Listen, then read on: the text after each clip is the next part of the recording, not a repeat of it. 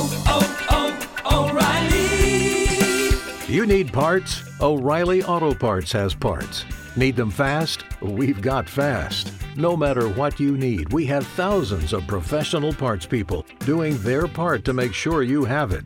Product availability. Just one part that makes O'Reilly stand apart. The professional parts people. oh,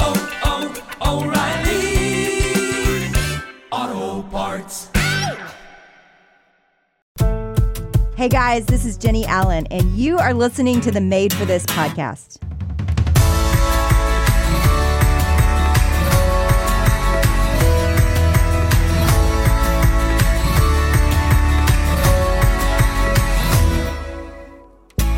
Today's passage is from Ecclesiastes 4, verses 4 through 8. Then I saw that all toil and all skill and work come from a man's envy of his neighbor. This also is vanity and a striving after wind. The fool folds his hands and eats his own flesh. Better is a handful of quietness than two hands full of toil and a striving after wind. Again, I saw vanity under the sun, one person who has no other, either son or brother. Yet there is no end to all his toil, and his eyes are never satisfied with riches, so that he never asks, For whom am I toiling and depriving myself of pleasure? This also is vanity and an unhappy business. And now, let's hear from Jennie.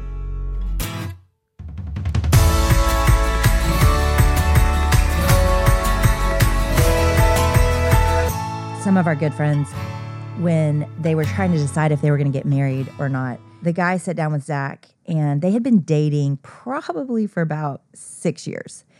And they were perfect for each other. I mean, it was obvious to everybody, and we couldn't figure out why it was that he wasn't pulling the trigger and asking the question. And Zach asked him, "What what is holding you back? What's keeping you from this?" And he said, "I'm just so afraid that there's something better out there."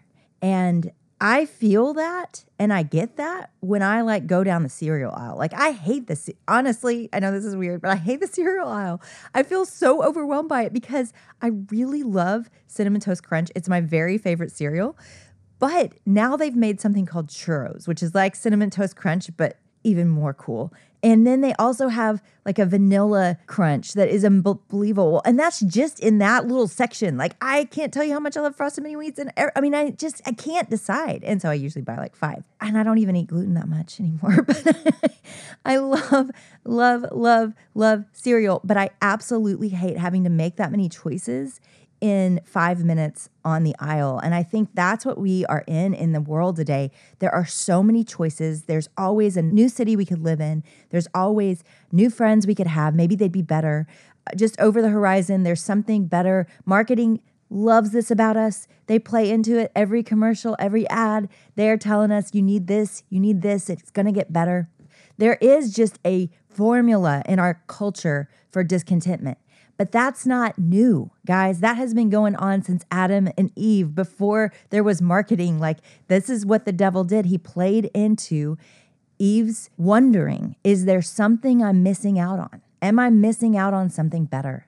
And so the devil comes to Eve and says, Hey, you know, God's holding out on you. There's something better and you don't get it. And that is what drove her to eat the apple. It was a desire or a wondering, really, is there something better?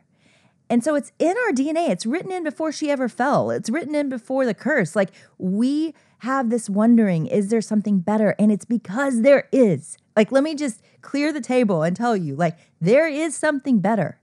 We were made for something more physically, emotionally, spiritually, in every way. There is something better, and it's coming, and it's promised, and it's spelled out in this book that God gave us about Himself and, and the world. It's spelled out and it's clear. Like, in this world, you will have trouble, but take heart, I have overcome the world, and there is a world coming that I have built for you. In fact, I've gone before you and I'm preparing a place for you.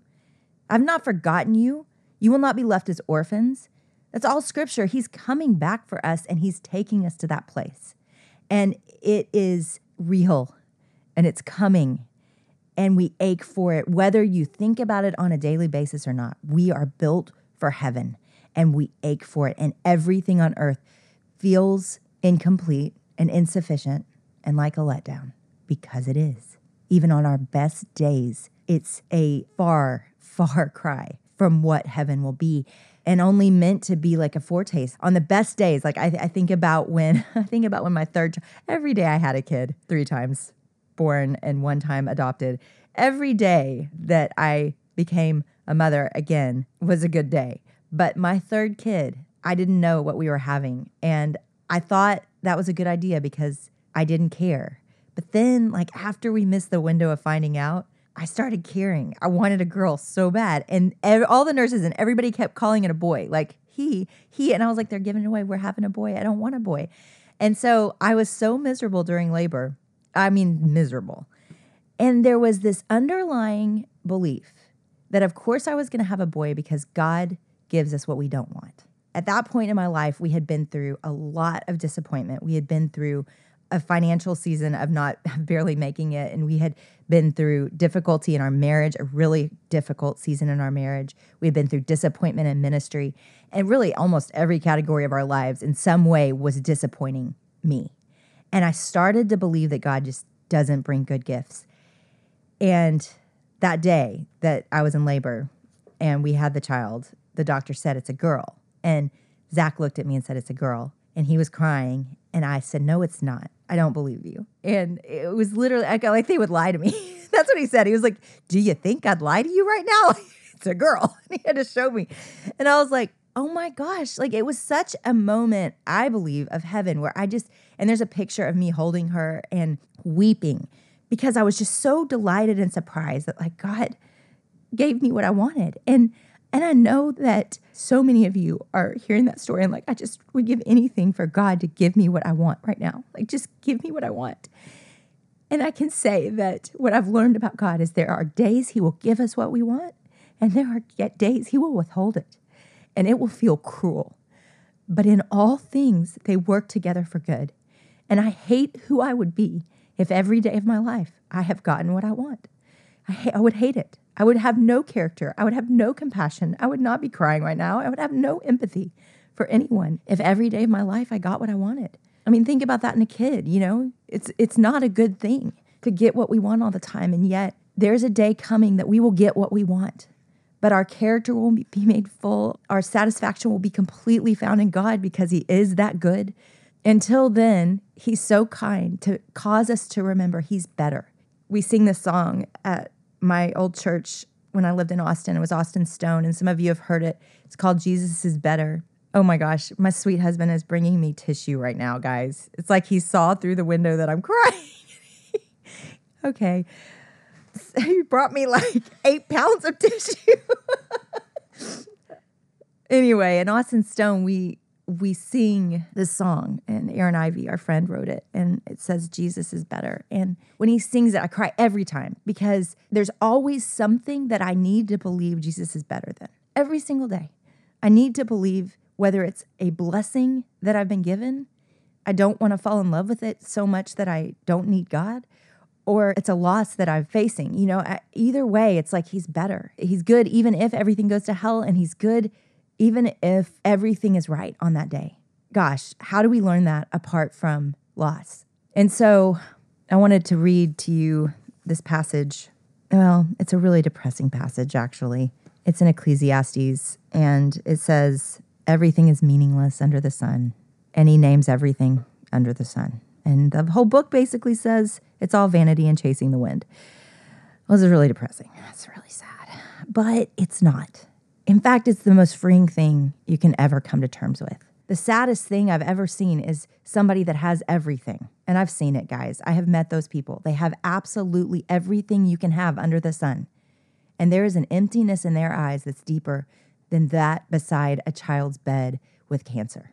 Y'all, having everything you want under the sun and realizing it's meaningless and not having God, that is despair. And so it's almost like it just believe the person. Believe I mean believe it's like there's there's the only hope in reading like People magazine and all that is to see the despair. Like to see what happens when you get everything that earth says matters and it's not enough. Eternity was written in our hearts. Eternity is written in our hearts and we will be dissatisfied every day on earth. But a time is coming and those of us that know Jesus and are found in him, we know it's true. And so I don't think discontentment is always bad, but I do think the enemy uses it and twists it and causes it to be something that's crippling. And honestly that that causes us to chase things on earth that are never actually going to satisfy us. That's that's the problem. Let's just start with like the basic 101 of discontentment. What is the problem? The problem is that we were built for something that we can never fully be satisfied for on earth. And so what happens if we don't realize this? And and you know i went to seminary so like the knowledge is in my brain but even with the knowledge in my brain if i don't deal with the war of it, the fight for it every day. What happens is I live disappointed all the time. And you see this in kids, right? Like I see this in my son constantly. Like he sets his heart, literally his whole being on a goal, which usually is an item involving target. And he sets his whole being on it. And when it doesn't happen, you know, there's just despair. You know, it's just despairing at that age. Now we grow up and we realize, okay, this isn't going to work. Like we can't live this way. But I think in some ways we don't. Like we may not throw the temper tantrum about it, but we do constantly feel a sense of loss or disappointment, even in small things. In fact, I would say, especially in small things, because the big things we do run to God, we do run to hope, we do run to community. And the small things, it seems to be this just general apathetic, complacent barely noticing discontentment that sits around. And so I want to talk about what our hope is in this because it doesn't have to be this way. And to do that, I'm actually going to have to jump ahead to next season a little bit because next season, what we're going to talk about is our thought lives. And I've just spent two years writing a book about this. And so I can't ignore it when we're talking about emotions because there's, I want you to picture a train.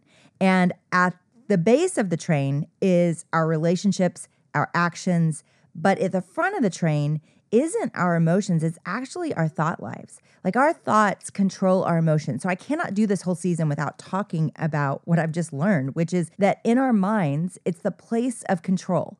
We actually throughout scripture, it's clear that we are given authority and power over our minds. It never really says a lot about controlling our feelings. Our feelings oftentimes are just a result of our thoughts. When we talk about discontentment, we have to go to the place that all of this starts, the engine of that, and that is our minds and what we set our minds on. And scripture is clear. Paul specifically talks a lot about this in Philippians.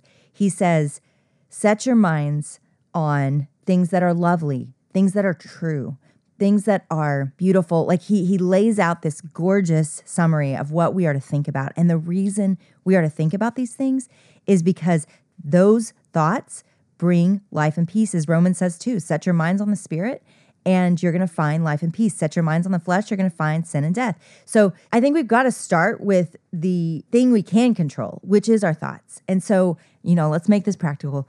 Every morning when you wake up, the reason you go to the Bible first is to remember that no matter how life disappoints me today, no matter what I face, small or big, He is better. He is enough. Heaven is coming, and I can be okay here no matter what I face.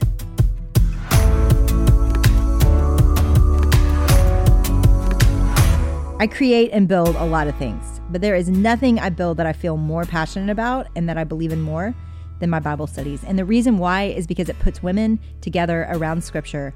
And guys, that's when lives change, is in small rooms around the word of God. So grab your people. And all of this season is based on a Bible study I wrote years ago that is still so relevant and I believe can help set you free. Not because of my words, but because it is based on God's word. It is called Stuck, and you can go to stuckbiblestudy.com. And with the kit, you'll get videos, you'll get conversation cards, you'll get a leader's guide, everything you need to bring a few friends together around this topic and the Word of God. So the podcast is one thing. I hope you and a lot of friends will listen, but I hope that it will only lead you to want more. And that more is getting around the Word of God together and seeing what God does and how He shifts us when we are brave enough to be honest and to bring those thoughts and those feelings to Scripture.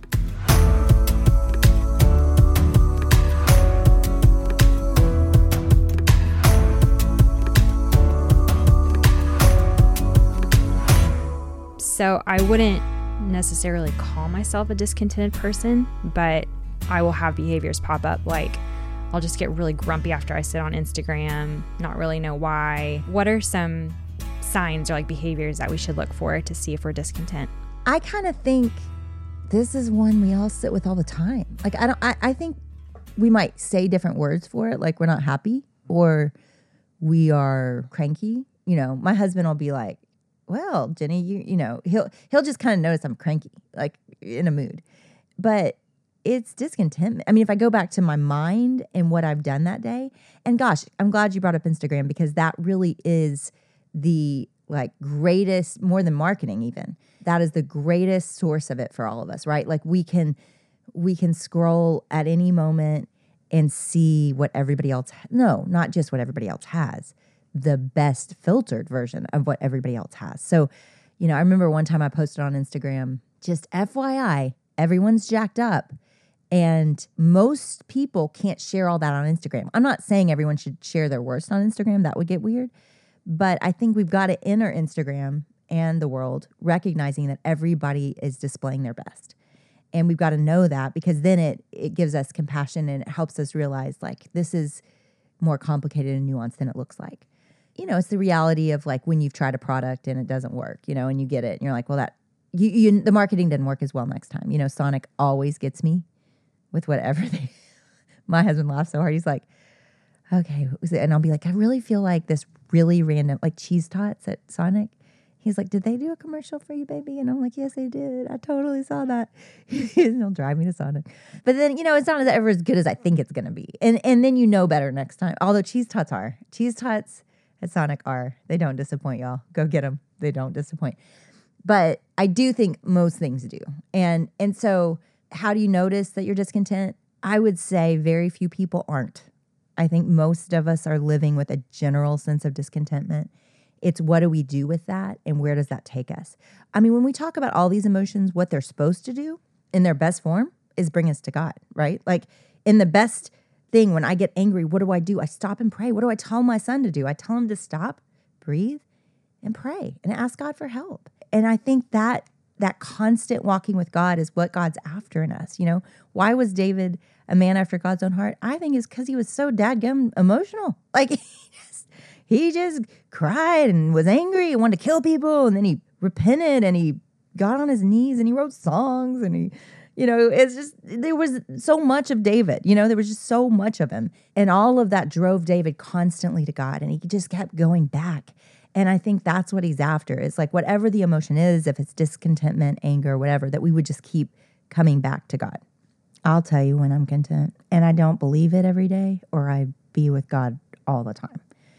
But contentment is me alone with God, usually with worship music and a little teary. And I say that because I've genuinely never felt so content anywhere else.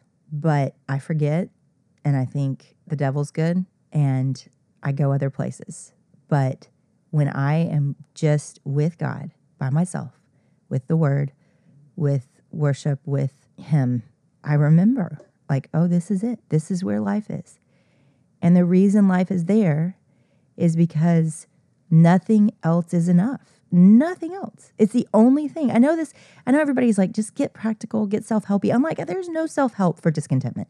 There is none. It is Jesus. There's not another thing that is going to actually ever satisfy your soul. It will for a minute, or we wouldn't go to things, right? I mean, a relationship with my husband, our marriage is fantastic right now because of a lot of work, which is another podcast, but it is so good right now. But he still doesn't satisfy me completely. Like he, you know, he's busy, he's got his work, he's off to the next thing, he snaps at me, he lets me down somehow. And ultimately, I know this is dramatic, but he could die. Like nothing, no person, no thing, no feeling, nothing is enough on earth because we were built for heaven and we were built for God.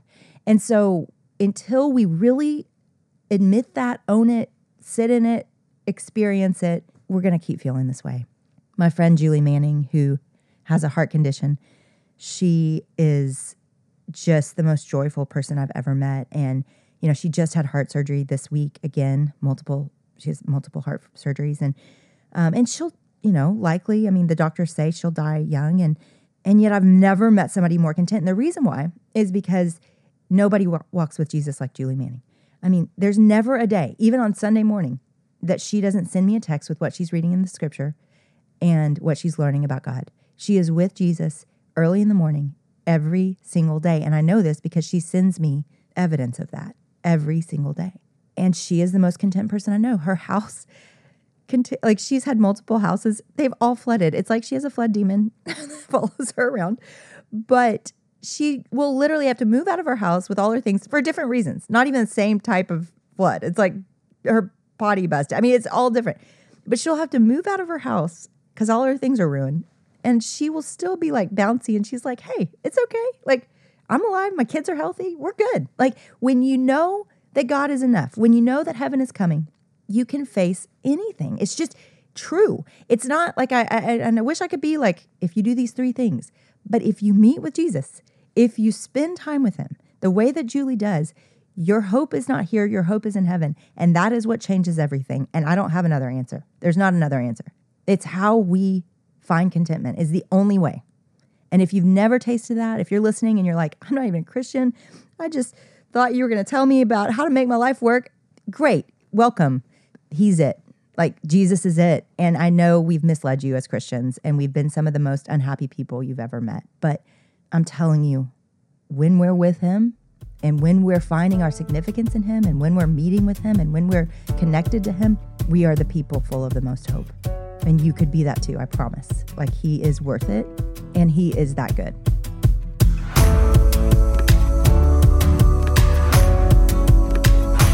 So, the question I want you to process today, get in your journal, share with a friend, is what are you chasing? What are you spending your time on?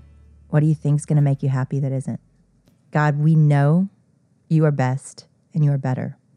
We know it when we open our word. We know it when we see a baby born. We know it at a funeral, God. We know that that this life is not all there is and that anything good about it is from you. Help us not put our hope in the good things you've given and help us not put our hope in fixing all the problems, God. Because in this world we will have trouble, but our hope is that you have overcome the world and you are coming back for us and help us believe that on a daily basis. And when we feel the ache and when we feel like something's missing, help us remember that it is, but that you're not far and we have full access to you now. And help us to go to you with the thing that hurts inside of us instead of everything else in the world. Amen.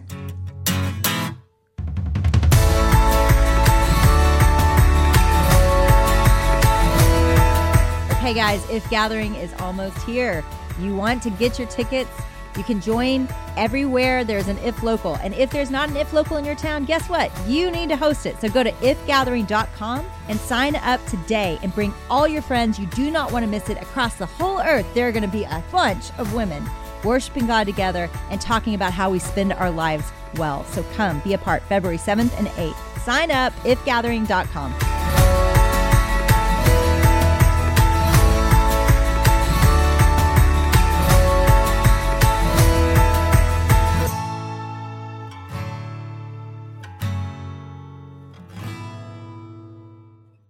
Canyon University makes earning your degree possible with over 130 academic programs for traditional campus students, with more than 80 bachelor's programs offered online.